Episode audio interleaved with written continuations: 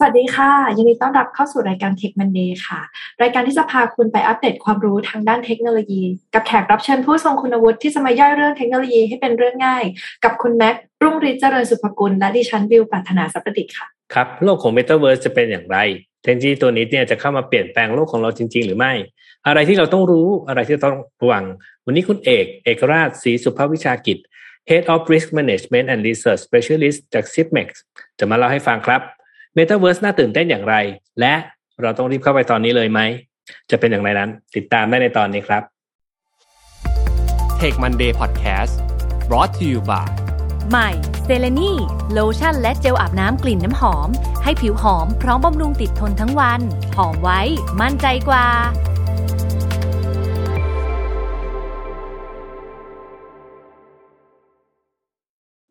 สวัสดีค่ะ คุณเอกยินดีต้อนรับสู่รายการ Tech Monday ค่ะ ครับ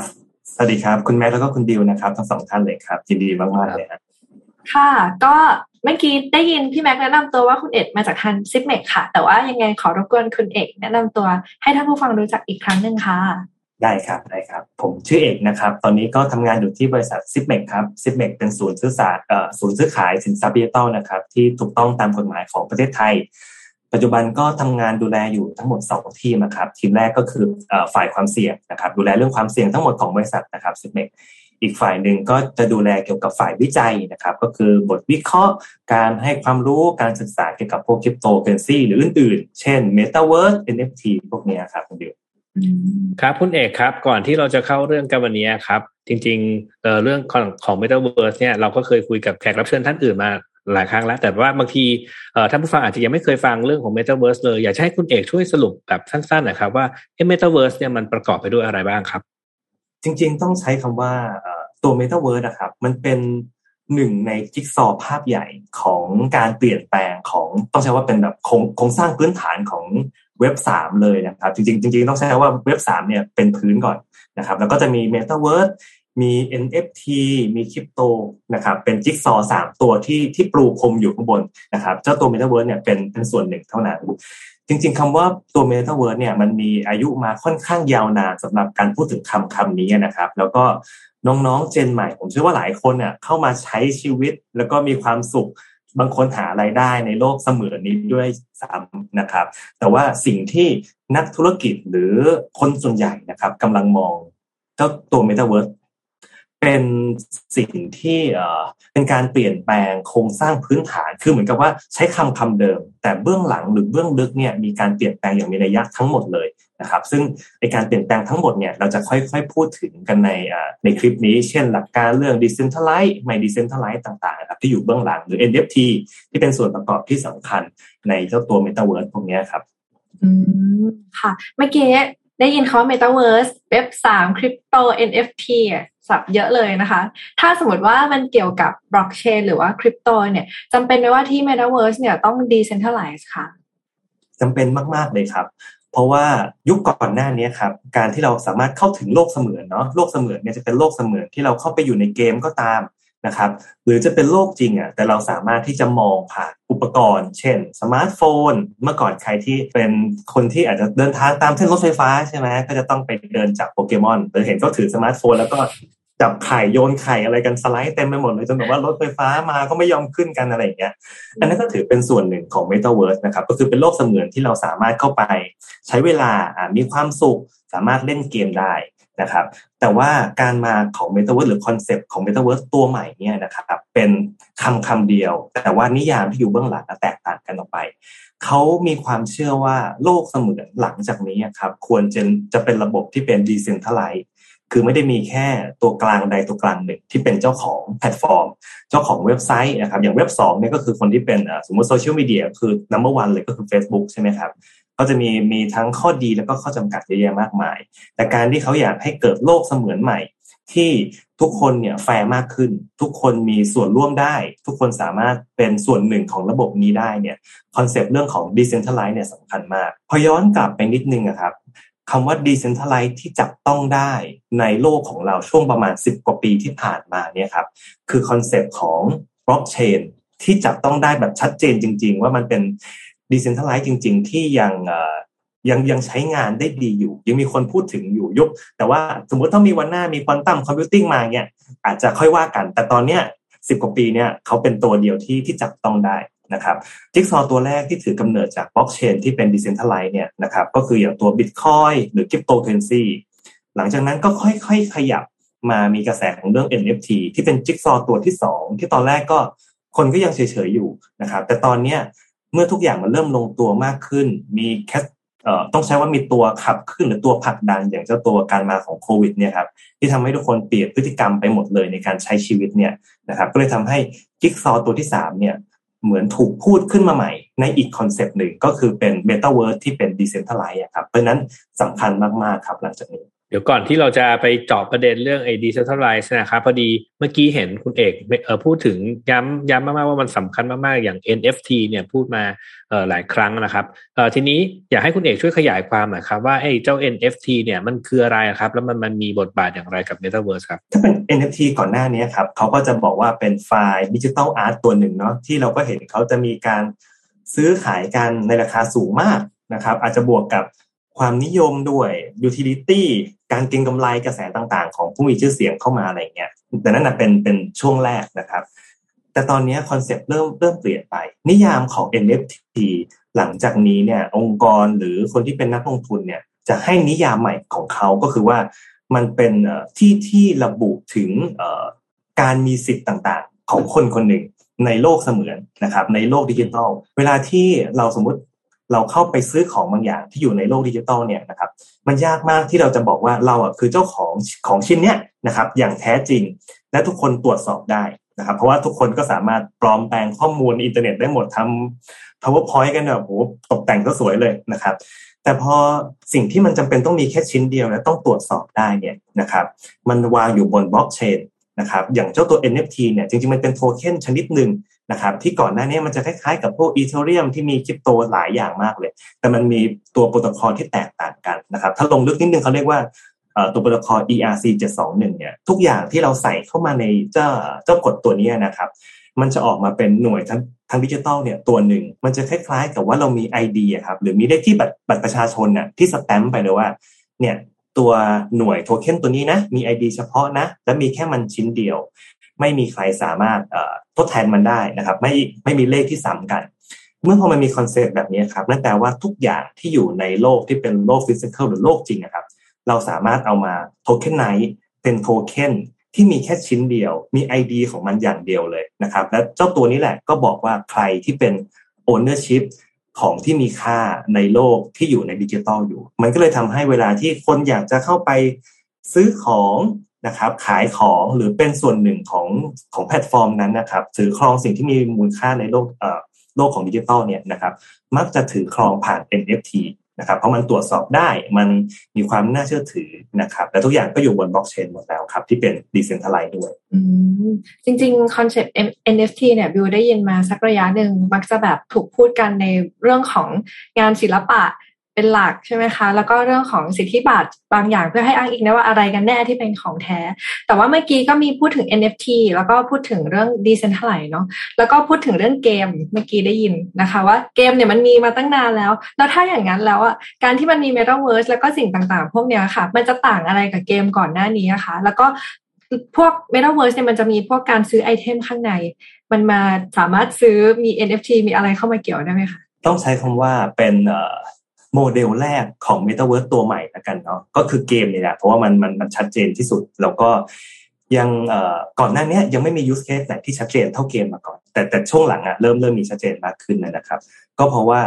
ความแตกต่างระหว่าง การเล่นเกมแบบเดิมที่เราเคยเล่นกัน สมมุติเราเคยไปเล่นเกม The Sims เนาะที่เราไปสร้างโลกสร้างเมือง หรือไปเล่นเกมผ่านด่านที่เราสามารถซื้อไอเทม เก็บไอเทม หรือบางคนโอ้ยอมจ่ายเงินเติมเกมเข้าไปเพื่อให้เรามีเสื้อผ้าที่สวยกว่าชาวบ้านอะไรอย่างเงี้ยนะฮะ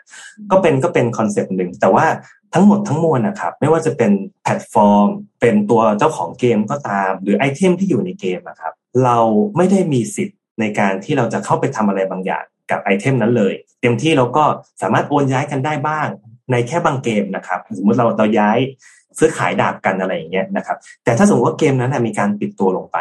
ของทุกอย่างที่เราสะสมมาพื้นที่ที่ดินที่เราสร้างมาเนี่ยนะครับ มันก็จะหายไปเลยนะครับ แล้วก็มีอีกเยอะแยะมากมาย เช่นข้อมูลต่างๆ ที่เราจำเป็นที่จะต้องให้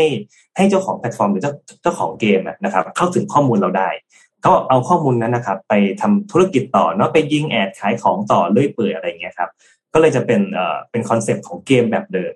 แต่พอมามีการหยิบคำคำนี้ขึ้นมาปัดฝุ่นใหม่ แล้วแบบว่าอยากให้เป็น decentralize มากขึ้นนะครับ มันก็ยังมีความเกี่ยวโยง เพราะทุกคนก็จะเข้าใจว่าโลกเสมือนมันก็คือเกม เพราะส่วนใหญ่เนี่ยคนก็จะแบ่งแค่ 2 โลก ใช้ชีวิตในโลกจริง กับใช้ชีวิตอยู่ในเกมใช่ไหมครับแต่การมาของเมตาเวิร์สเนี่ยแบบใหม่เนี่ยจะต่างกัน แม้เราจะ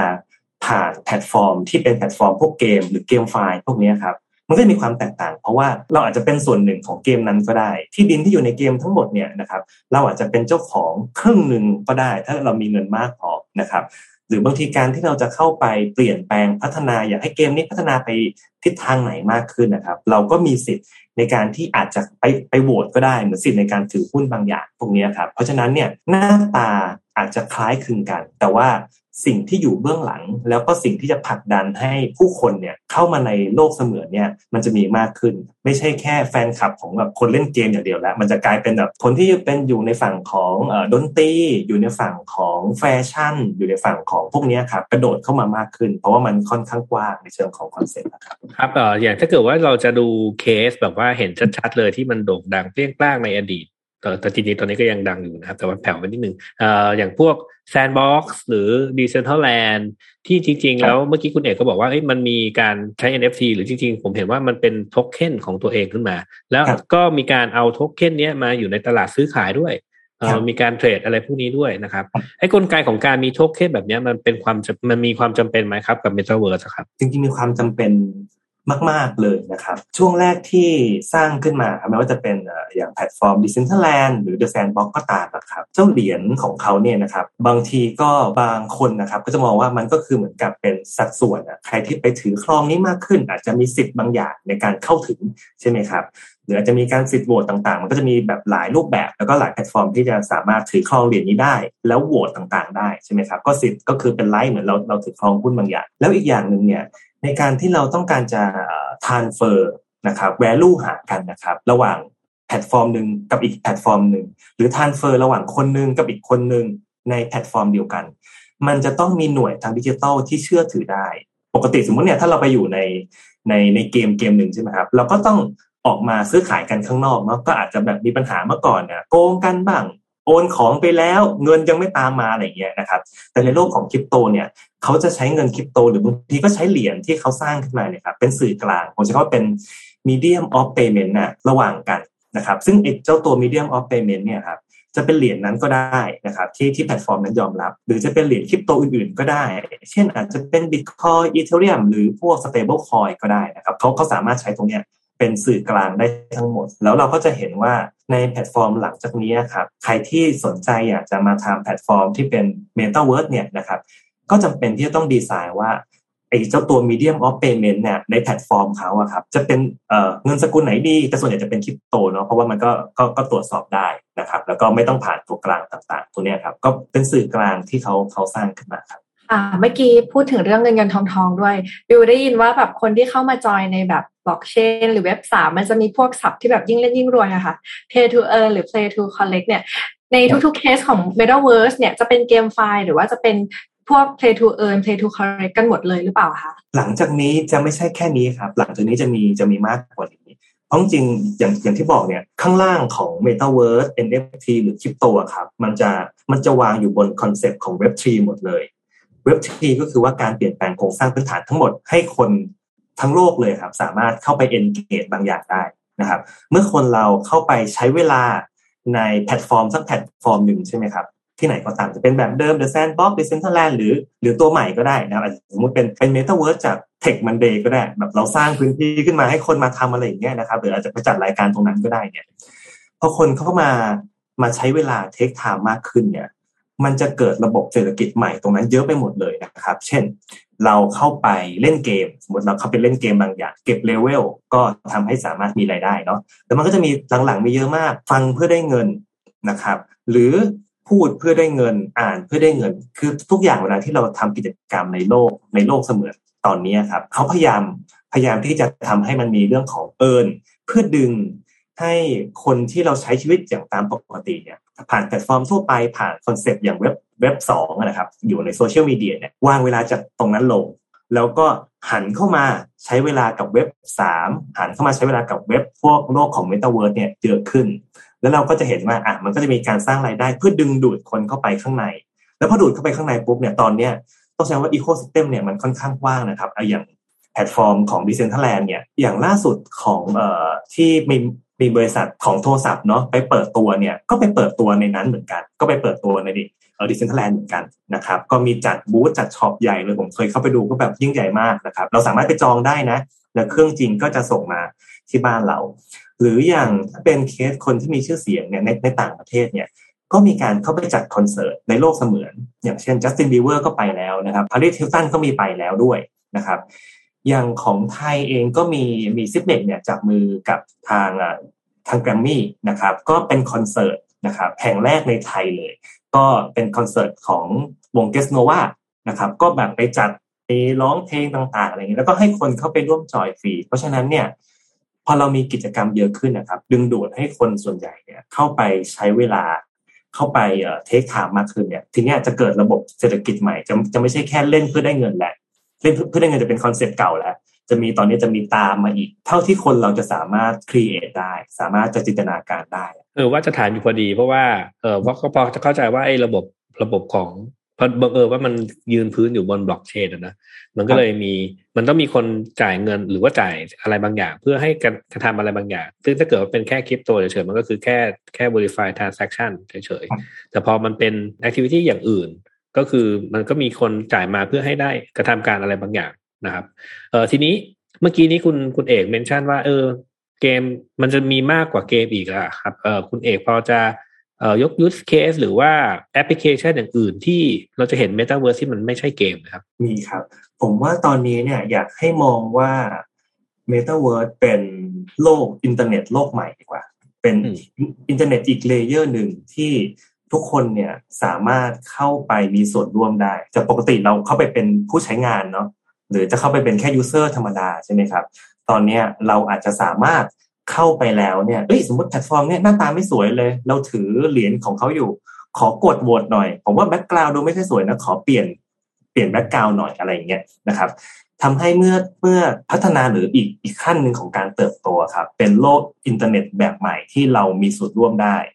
และไม่ใช่แค่มี ส่วนร่วมในการที่แบบกำหนดทิศทางอย่างเดียวใช่ไหมครับ เราสามารถเข้าไปเป็น ownership ในมุมใดมุมหนึ่งที่เราสนใจอีกก็ได้ เพราะฉะนั้นเนี่ยหลังจากนี้คอนเซ็ปต์มันจะมันจะพัฒนาและ use case เนี่ยมันจะเยอะมาก เราจะเห็นการเข้ามาของเข้ามาในต้องใช้ว่าเป็นเป็นล็อตแรกดีกว่านะอาจจะยังไม่ได้ไม่ได้มากันเยอะแยะสักขนาดนั้นเนี่ย แต่บริษัทองค์กรดัง ๆ เนี่ยมากันหมดแล้วใช่ไหมครับไม่ว่าจะเป็นวงการสื่อนะครับ วงการ tech วงการแฟชั่น นะครับ อย่างถ้าเป็นแบบสมมติพูดแบรนด์ดัง ๆ ของโลกเนี่ย ผมว่าเกินครึ่งเนี่ยตอนนี้กระโดดเข้ามาในเมตาเวิร์สหมดแล้วไม่ทางใดก็ทางหนึ่งใช่ไหมครับ แล้วก็อื่นๆอีกมากมายเนี่ยตอนเนี้ยส่วนใหญ่เข้ามาเพื่อจับจองพื้นที่ก่อนนะครับ แต่ว่าจะสามารถพัฒนาไปไปในมุมไหนได้บ้างเนี่ยผมว่าเป็นความท้าทายที่เราต้องติดตาม เพราะว่าถ้าเราไม่ได้ scope แค่ว่าตัวเมตาเวิร์สเป็นแค่เกมแล้ว แต่มันคือเป็นอินเทอร์เน็ตอีก layer หนึ่งที่ user มีส่วนร่วมได้ นะครับแล้วก็ user เนี่ยสามารถเป็นเจ้าของได้แล้วก็หรือบางทีเนี่ย user อาจจะช่วยกันเพื่อสร้างระบบนิเวศใหม่ที่เขามองว่ามันเหมาะสมกับตัวเขาเองเนี่ยจะกลายเป็นว่าการพัฒนาเนี่ยจะเป็นเป็นเหมือนกับโซเชียลมีเดียแพลตฟอร์มขนาดใหญ่เลยที่ทุกคนต้องใช้ว่ายอมรับ ที่จะเข้าไป take time ตรงนั้นนะครับ ผมมองว่าตรงนี้เป็นความท้าทายที่ที่น่าติดตามครับ ใครที่ไม่รู้ก็คงนึกว่า Metaverse มันคือโลกเสมือน layer หนึ่งที่แบบขึ้นมาเลย แต่ว่า หารู้ไม่ว่าแต่ละคนแต่ละเจ้าก็จะมี verse เป็นของตัวเองอ่าแล้วก็สิ่งที่ในโลกเทคโนโลยีเราเถียงกันอยู่ก็คือการข้ามไปข้ามมาระหว่าง verse พวกนี้ค่ะ มันจะยังคงมีปัญหาหรือ challenge อะไรไหมแล้วก็พวก item ที่เราซื้อจาก verse หนึ่งมาใช้อีก verse หนึ่งเนี่ยมี comment ยังไงบ้างคะ จริง ๆ มีปัญหาเยอะมากเลยครับ เพราะว่าเพราะว่าการพอพอมาต้องใช้ว่าคอนเซ็ปต์เนาะที่เขาหยิบขึ้นมาของเจ้าตัวเมตาเวิร์สเนี่ยคือคือ decentralized แต่ว่าไม่ได้มีองค์กรใดองค์กรหนึ่งที่เป็น center เขาจะต้องมีระบบว่าแบบสามารถกระจายอำนาจได้อ่าไม่ไม่ไม่ผูกขาดนะพูดพูดคำนี้ผมว่าน่าจะตรงสุดเนาะไม่ไม่ผูกขาดเนี่ย แต่ว่ามันก็ขัดกับการทำธุรกิจ ถ้าสมมติผมจะท ทำโลกเสมือนแห่งหนึ่งเนี่ยถ้าแบบกระจายทุกคนแบบฟรีหมดเลยนะครับใช้ได้เลยนะครับ สามารถเข้ามาถือครอง NFT หรือถือครองทรัพย์สินบางอย่าง และสามารถย้ายไปที่ไหนก็ได้เนี่ยย้ายไปหมดเลยแบบนี้นะครับ นักธุรกิจส่วนใหญ่ก็จะมองว่ามันก็จะไม่แฟร์หรือเปล่าเราลงทุนนะ แต่เราไม่สามารถเก็บเกี่ยวผลกำไรได้ แต่ต้องสิ่งหนึ่งที่อยากจะเล่าก่อนคือว่า ในเชิงพฤติกรรมของของคนตอนนี้ครับเปลี่ยนไปเยอะมากนะ ที่ไหนก็ตามที่มีคอนเซปต์ของ centralize จ๋าอย่าง Facebook เองเนี่ยก่อนหน้านี้เขาก็แบบว่าตั้งขึ้นมาแล้วก็บอกว่าเนี่ยผมผมฟรี ผมแบบ friendly มากเลยนะครับทุกคนสามารถใช้งานเขาได้เนี่ยพอเขาเริ่ม centralize มากขึ้น ผูกขาดมากขึ้น คนที่เป็นประชาชนส่วนใหญ่ เริ่มที่จะหนีออกจากเขาทั้งทั้งที่เขาดีขึ้นเลยนะมี AI โอ้โหตอบโจทย์เราได้เยอะมากเลย คนเริ่มที่จะย้ายออกนะครับ เพราะฉะนั้นการที่เราจะสร้างโลกเสมือนที่เป็น winner take all ครับก็คือว่าจะดึงดูดแฟนๆ ของทั่วโลกเลยเนี่ยให้เข้ามาใช้แพลตฟอร์มของเราเนี่ยจำเป็นที่จะต้องเปิดใจ แล้วก็ยอมที่จะให้สามารถให้คนนะครับเคลื่อนย้ายได้เคลื่อนย้ายคือสามารถไปใช้แพลตฟอร์มอื่นก็ได้ สมมติผมถือที่ดินที่นี่เนี่ยหรือถือ item สักอันเนี่ยสมมติเป็นเป็นเสื้อเนาะเสื้อตัวเก่งตัวเนี้ยครับสามารถถือเป็นเจ้าของ แล้วก็ย้ายไปที่โลกไหนก็ได้ ก็คือเหมือนเราซื้อเสื้อตัวเนี้ยเป็นเจ้าของเอง ไปเดินที่ไหนก็ได้ เดินเมืองไทยเดินต่างประเทศเนี่ย อันเนี้ยเป็นสิทธิ์แล้วก็เป็นสิ่งที่คนสร้างเอ่อเมตาเวิร์สเนี่ยท้าทายเหมือนกัน ว่าเขาจะบริหารยังไงว่าเขาเป็นคนลงทุนสร้างโลกเสมือน แล้วก็จะต้องมีระบบที่ decentralize มากพอ ที่สำคัญคือต้องปลอดภัยด้วย และก็ต้องสามารถสเกลได้อีก เพราะถ้าเขา win เป็น winner take all ปุ๊บเนี่ย ทุกคนสนใจกระโดดเข้ามาปุ๊บแต่เขาไม่สามารถสเกลได้ เพราะเพราะหลายอย่างเนี่ยก็ทำให้ให้เกิดปัญหา เพราะนั้นตรงนี้ผมว่าเป็นสิ่งที่ค่อนข้างท้าทาย แต่ว่าหลังจากเนี้ยจะมีแต่แพลตฟอร์มที่สามารถเคลื่อนย้ายได้ เคลื่อนย้ายคนได้ ใช้แพลตฟอร์มนี้ได้กระโดดไปใช้อีกแพลตฟอร์มหนึ่งได้ครับ ใครที่ผูกขาดไว้เจ้าเดียวเนี่ย ส่วนใหญ่คนที่เป็นลูกค้าเนี่ยมักที่จะไม่ค่อยไม่ค่อยใช้เวลาอยู่ตรงนั้นนะ ยาวนานมากเท่าไหร่ครับ โอเค เข้าใจเห็นภาพมากขึ้นเลยว่าจริง ๆ แล้ว ข้อมูลมันจริง ๆ ก็คือข้อมูลนั่นแหละเป็น Data อยู่ใน verse หนึ่งก็เป็นเป็น Data อันหนึ่งจะไปมีความหมายในอีก verse หนึ่งไอ้ verse นั้นอะ ก็ต้องแปลความหมายตัวนั้นให้มันให้มันเหมือนกันด้วยเนาะมันก็อาจจะต้องเป็นการจับมือกันระหว่าง verse ว่าเออฉันจะแปลความหมายให้มันเหมือนกันเนาะเออทีนี้ถ้าถ้า verse ไหนเปิดโอกาสให้มันย้ายขึ้นมาได้ ก็อาจจะได้กลุ่มคนกลุ่มใหญ่ขึ้น กับเวอร์สไหนที่ไม่เปิด ไม่คือฉันฉันจะสนใจแค่ไอตัวข้อมูลของฉันอย่างเดียวก็ คนก็จะน้อยลงก็จะจะเป็นโลกปิดก็จะได้แค่กลุ่มคนกลุ่มเดียวใช่ไหมครับ ก็จะเป็นเป็นการร่วมมือกันระหว่างเวอร์สต่าง ๆ นะครับอ่าทีนี้เมื่อกี้เห็นคุณเอกเมนชั่นเรื่องของ Facebook เรื่องของ advertising เท่านี้ อันนี้เป็นคำถามที่ผมคิดว่าผู้ฟังน่าจะสนใจมากนะครับคือ business model เนี่ย พอมันอยู่บนบน metaverse เนี่ย มันเริ่มจะเปลี่ยนไปละ อืม advertising แต่ก่อน เอ่อก็มีคนจ่ายตังมาเพื่อให้เพื่อให้ตัวกลางได้ได้ไอ้ค่า advertising นั้นไป แล้วก็เพื่อให้แลกกับข้อมูลอะไรบางอย่าง ทีนี้ไอ้ mechanic ของ metaverse เนี่ยมันจะทำให้บทบาทของ advertising เนี่ยลดลงไหมหรือว่า advertiser เนี่ยต้องปรับตัวอย่างไรครับ ผมมองว่าในในช่วงแรกอะครับ อาจจะมีความยากนิดนึงเพราะว่าในในเว็บสองเนาะเราสามารถเอา Data มา มาปรับได้ว่าลูกค้าของเราเนี่ยจะเป็นใครจะยิง ad เนี่ยจะจับกลุ่ม target ไหน segment ไหนเพศหรืออายุเนี่ยชัดเจนมากขึ้นใช่ไหมครับ แต่พอการมาของ Metaverse เนี่ยมันเป็นโลกเปิดแล้วเราอาจจะไม่สามารถเข้าถึง Data และเอามาวิเคราะห์ได้แบบเดิมนะครับ แต่สิ่งหนึ่งที่ที่เราเห็นก็คือว่าถ้าเราต้องต้องใช้คำว่า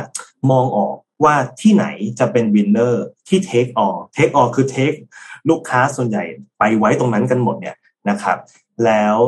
แล้วเราไปจับจองพื้นที่ก่อนนะครับ อาจจะจับจองพื้นที่เนี่ย อาจจะไม่ใช่เรื่องของการแค่แค่ทำการตลาด หรือหรือแค่แค่แค่ยิง ad อย่างเดียวแล้ว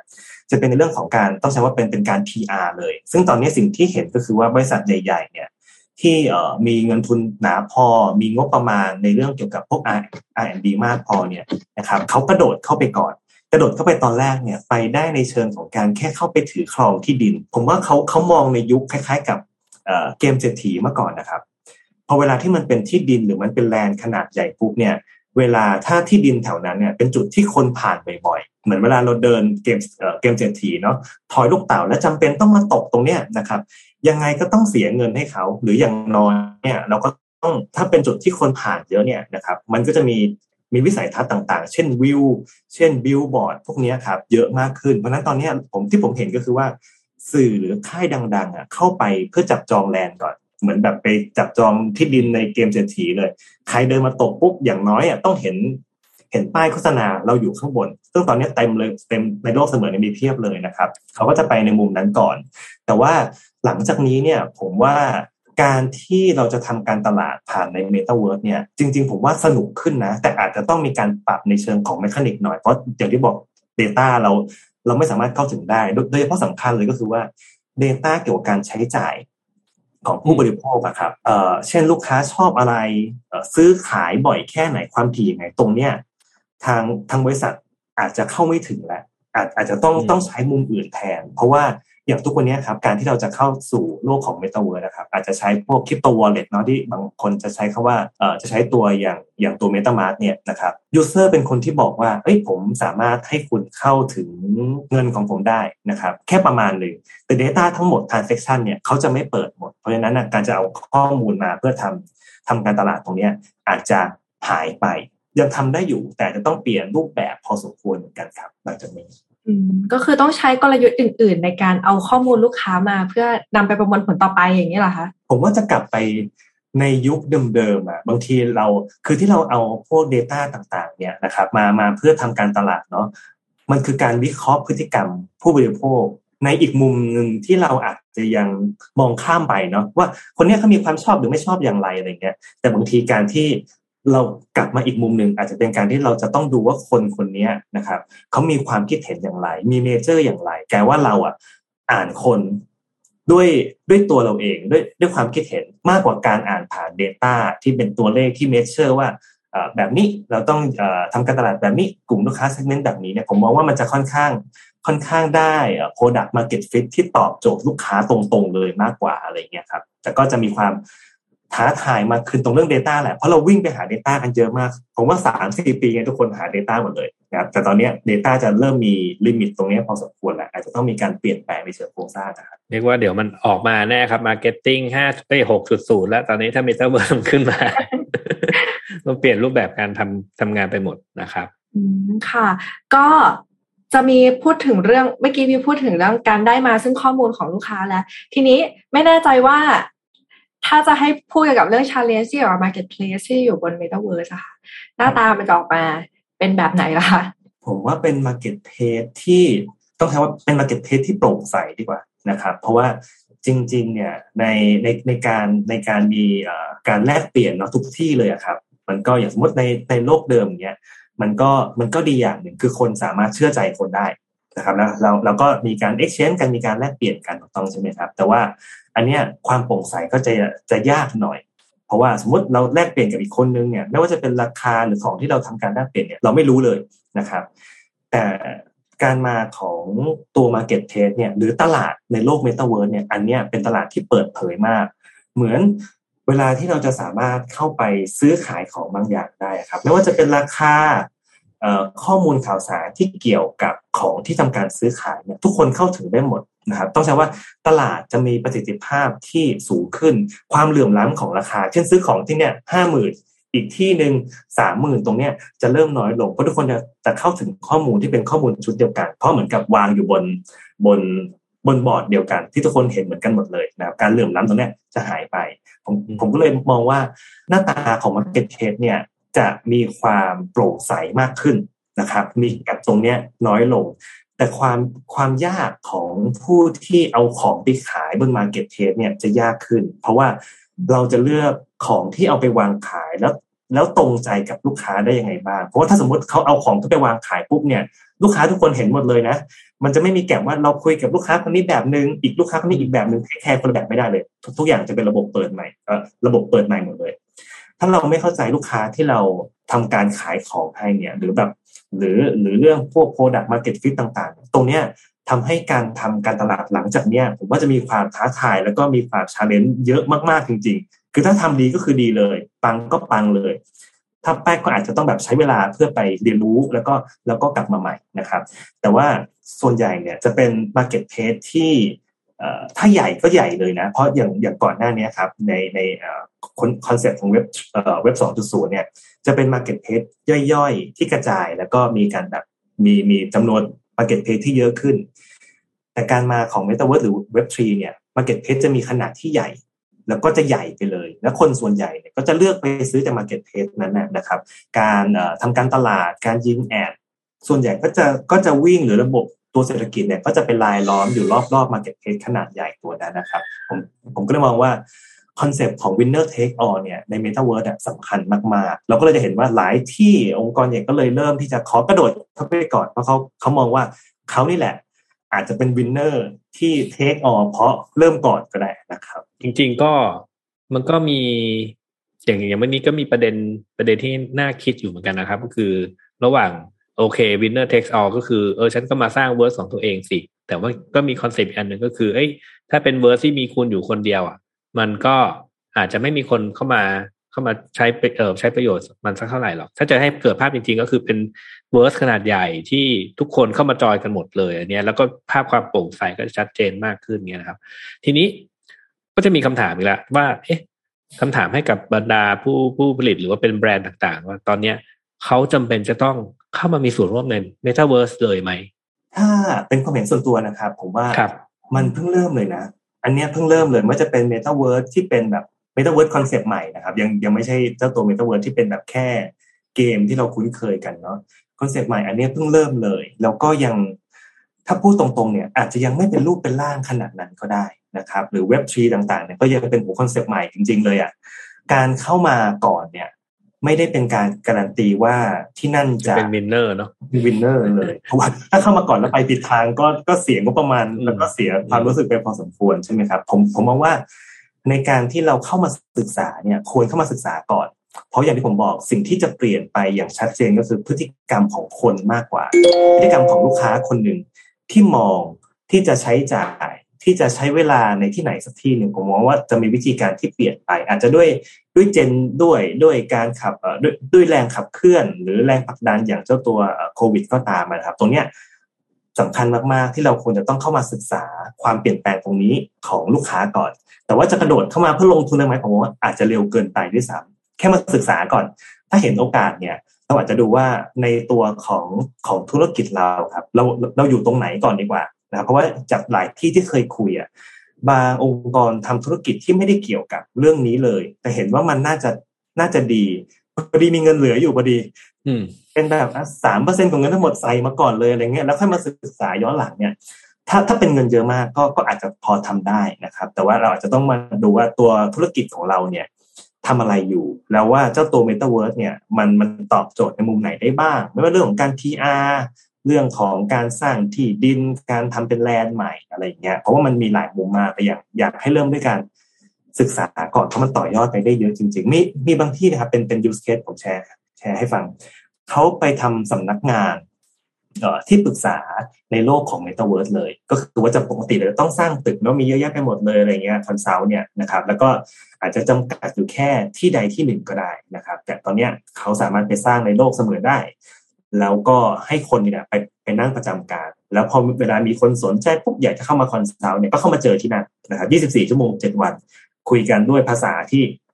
คุยกันรู้เรื่องนะครับ แล้วก็แล้วก็เป็นระบบเปิดที่เข้ามาเมื่อไหร่ก็ได้นะเพราะนั้นถ้าเราศึกษาดีแล้วเนี่ยแล้วเข้าใจตัวธุรกิจที่เราอยากจะไปต่อเนี่ย ค่อยหยิบแล้วก็ค่อยเริ่มดีกว่า เพราะว่ามันยังใหม่อยู่อาจจะมีความเสี่ยง ในหลายมุมแล้วก็หลายมิติเหมือนกันครับจริงๆ Metaverse ก็อาจจะเป็นเหมือนเทคโนโลยีใหม่ๆ ที่ใครศึกษาก่อนเข้าใจมากกว่า ก็อาจจะได้เปรียบมากกว่านะคะ แล้วก็อาจจะคิดเทคนิคใหม่ๆ หรือ business model ใหม่ๆ ได้เร็วกว่าเพื่อนนะคะ ถ้าอย่างนั้นอยากจะขอความเห็นนิดนึงว่า ในอนาคต Metaverse เนี่ย จากปัจจุบันที่เราเข้าใจแล้วทิศทางมันจะออกไปทางแนวไหนคะหลังจากนี้ ตัวที่เป็นฟูลเลยนะครับ เป็นฟูล Metaverse เลยที่หลายคนมองครับ มันจะเกิดเอ่อ มันจะมีเรื่องของคอนเซปต์ด้วยที่เราคุยกันไปเมื่อสักครู่นี้นะครับแต่สิ่งหนึ่งที่ผมยังไม่พูดถึงเลยก็คือว่าอุปกรณ์เสริมที่ทำให้คนคนหนึ่งนะครับ จะมีประสบการณ์ที่ดีขึ้นในการเข้าไปสู่โลกเสมือนนั้น เพราะอย่างอย่างที่เราคุยเมื่อสักครู่นี้เป็นการมองผ่านแค่ อุปกรณ์อย่าง PC หรือ ในเรื่องของสมาร์ทโฟนอย่างเดียวเลย ซึ่งมันก็จะจะให้ประสบการณ์แบบหนึ่งแหละแต่ถ้าสมมติว่าโลกเสมือนที่คนอยากจะใช้เวลาอยู่กับมันจริง ๆ เกิดระบบเศรษฐกิจใหม่ที่ที่ใหญ่จริงๆนะครับ อาจจะต้องมีอุปกรณ์อย่างอื่นเสริมเข้ามาอ่าเราก็จะเห็นแล้วมีทั้งโอ้เฟซบุ๊กมีทั้งเอ่อโอ้มีแบรนด์จีนมี Apple อะไรอย่างเงี้ยครับกระโดดเข้ามาเพื่อทำตรงนี้ก่อน คือเขาก็ เขาก็ยังไม่เห็นหน้าตาหรอกว่าเจ้าตัวเมตาเวิร์สเนี่ยหน้าตาจะออกมาในรูปแบบไหน แต่อย่างอย่างน้อยที่สุดเนี่ยเขาทำอุปกรณ์ก่อนเลยนะครับทุกคนจะใช้เนี่ยอย่างน้อยต้องมีอุปกรณ์ของเขาแหละจะเป็นแว่นตาเป็นถุงมือหรือชุดก็ตามเนี่ยครับ เพราะฉะนั้นเนี่ยหลังจากนี้ในในอีกหลาย ผมว่าเป็นเป็นสิบปีอะเราจะเห็นมากขึ้นก็คือว่า ประสบการณ์ของคนที่จะเข้าไปสู่โลกเสมือนเนี่ย จะไม่ใช่แค่การการใช้ตาแล้วจะใช้ประสาทสัมผัสทั้งหลายแหล่ที่เรามีนะครับ อาจจะหูก็ได้จมูก แต่ผมว่าจมูกอาจจะยากหน่อย อาจจะเริ่มด้วยตาก่อน ง่ายสุด หูแล้วก็อาจจะเป็นผิวสัมผัส อาจจะเป็นจากมือ หรืออาจจะเป็นจากชุดก็ตามเนี่ยครับผมว่าตรงเนี้ยเราจะเห็นชัดมากขึ้น แล้วก็เมื่อมีอุปกรณ์ตรงนี้เนี่ย คนก็จะมีประสบการณ์ที่ดีขึ้น แล้วก็จะสนุกมากขึ้นในการที่เข้าไปสู่โลกตรงนั้น ระบบเศรษฐกิจมันถึงจะจะครบถ้วนมากขึ้น ก็เลยจำเป็นที่ต้องมีอุปกรณ์ที่ทำให้คนคนแฮปปี้ก่อนในในการในการใช้งาน ผมว่านี่เป็น ก้าวถัดไปที่ที่ต้องจับตานะครับ ก็คือการมาของอุปกรณ์ต่างๆ ครับ เรียกว่าวันนี้เนี่ยได้รับความรู้อย่างเต็มเปี่ยมเลยนะครับเอ่อเทคโนโลยีเทอมที่หนักแน่นทุกจริงๆเหมือนกันเป็นการสรุปหลายๆ ตอนมาอยู่ในตอนนี้ตอนเดียวนะครับเอ่อทีนี้จริง ๆ แล้วผมก็เชื่อเชื่อว่าอย่างนั้นนะครับ คือจริง ๆ แล้วแต่ละคนอะอาจจะต้องเข้าไปเรียนรู้ก่อนว่าเอ๊ะตกลงเมตาเวิร์สเป็นอย่างไร แล้วก็จริง ๆ แล้วการเรียนรู้ที่ดีที่สุดก็คือการลงมือทำนั่นแหละวันนี้มันก็หลาย ๆ แบรนด์ที่ ประมาณการแล้วว่าเออโอเค ไม่เดือดร้อนอะไรก็เลยกระโจนเข้าไปเลยดุอย่างจะยังไม่รู้หรอกว่าได้ผลลัพธ์อย่างไรนะครับ แต่ว่าอย่างน้อยคือเขาก็ได้ความรู้แล้วว่าเอ้ยที่ลองทำมันเป็นอย่างไรนะครับอะทีนี้ก่อนจากการเนี่ยคุณเอกมีอะไรอยากจะฝากให้ท่านผู้ฟังไหมครับ อยากจะฝากแบบนี้ครับว่าโลกเราในในหลังจากนี้ครับจะเปลี่ยนแปลงไปเยอะมากๆจริง ๆ นะนะครับ มีสองอย่างที่อยากจะฝากไว้นะครับ อย่างแรกเลยก็คือว่าอยากให้เราเปิดใจศึกษาศึกษาสิ่งใหม่นะครับ เพราะว่า มันจะมีส่วนช่วยเราจริง ๆ นะทำให้เรามีโอกาสมากขึ้น ในการทำงานในการลงทุนในการประกอบธุรกิจใช่ไหมครับ และอย่างที่สองคือว่าเราจะสามารถลดความเสี่ยงลงได้ด้วยนะครับ ถ้าสมมติเรามีความเข้าใจมากขึ้นกับสิ่งใหม่เนี่ยความเสี่ยงเราก็จะลดลงตามนะครับ นี่คืออย่างแรกอยากให้ลองเปิดใจศึกษาก่อนนะครับ อย่างที่อย่างที่สองเนี่ยคุณแม่มีการพูดไปแล้วว่า ลองก่อนก็ได้นะ จริงๆบางทีแค่การศึกษาการอ่านสรุปอย่างเดียวพวกนี้อาจจะยังไม่เห็นภาพ การที่เราลองลงมือทำ นะครับ เราจะได้ทั้งความรู้ได้ทั้งประสบการณ์ แล้วก็อาจจะเห็นโอกาสและความเสี่ยงใหม่ๆ ที่คนอื่นอาจจะยังไม่เคยเห็นก็ได้นะอาจจะเป็นตำราเล่มใหม่ ที่เราจะเขียนให้คนรุ่นหลังเนี่ยได้ได้ทำความเข้าใจกันนะเพราะฉะนั้นอยากจะอยากฝากสองอย่างคือเรียนรู้แล้วก็ลงมือทำนะครับ เพราะว่าวันหนึ่งเนี่ยโลกมันจะเปลี่ยนไป ผมเชื่อว่าเร็วกว่าที่เราคิดซะอีกนะครับ ก็จริงๆ ตอนนี้ต้องขอบคุณคุณเอกมากๆ เลยนะคะบิวว่าเป็นอีกตอนที่เราสรุปเรื่องของ Metaverse Ecosystem ได้ออกมา เห็นภาพชัด แล้วก็หวังว่าผู้ฟังหลายๆ ท่านน่าจะได้ไอเดียใหม่ๆ เพื่อไปต่อยอดกับเทคโนโลยีที่เป็น Metaverse กันนะคะ ยังไงก็ขอบคุณคุณเอกมากที่สละเวลามา ให้ความรู้กับพวกเราชาว Tech Monday ขอบคุณมากค่ะขอบคุณครับขอบคุณมากครับและขอบคุณทุกท่านที่ติดตามนะคะจนกว่าจะพบกันใหม่สวัสดีค่ะสวัสดีครับ Tech Monday Podcast Presented by เซเลนีโลชั่นและเจลอาบน้ำกลิ่นน้ำหอม หอมไว้ มั่นใจกว่า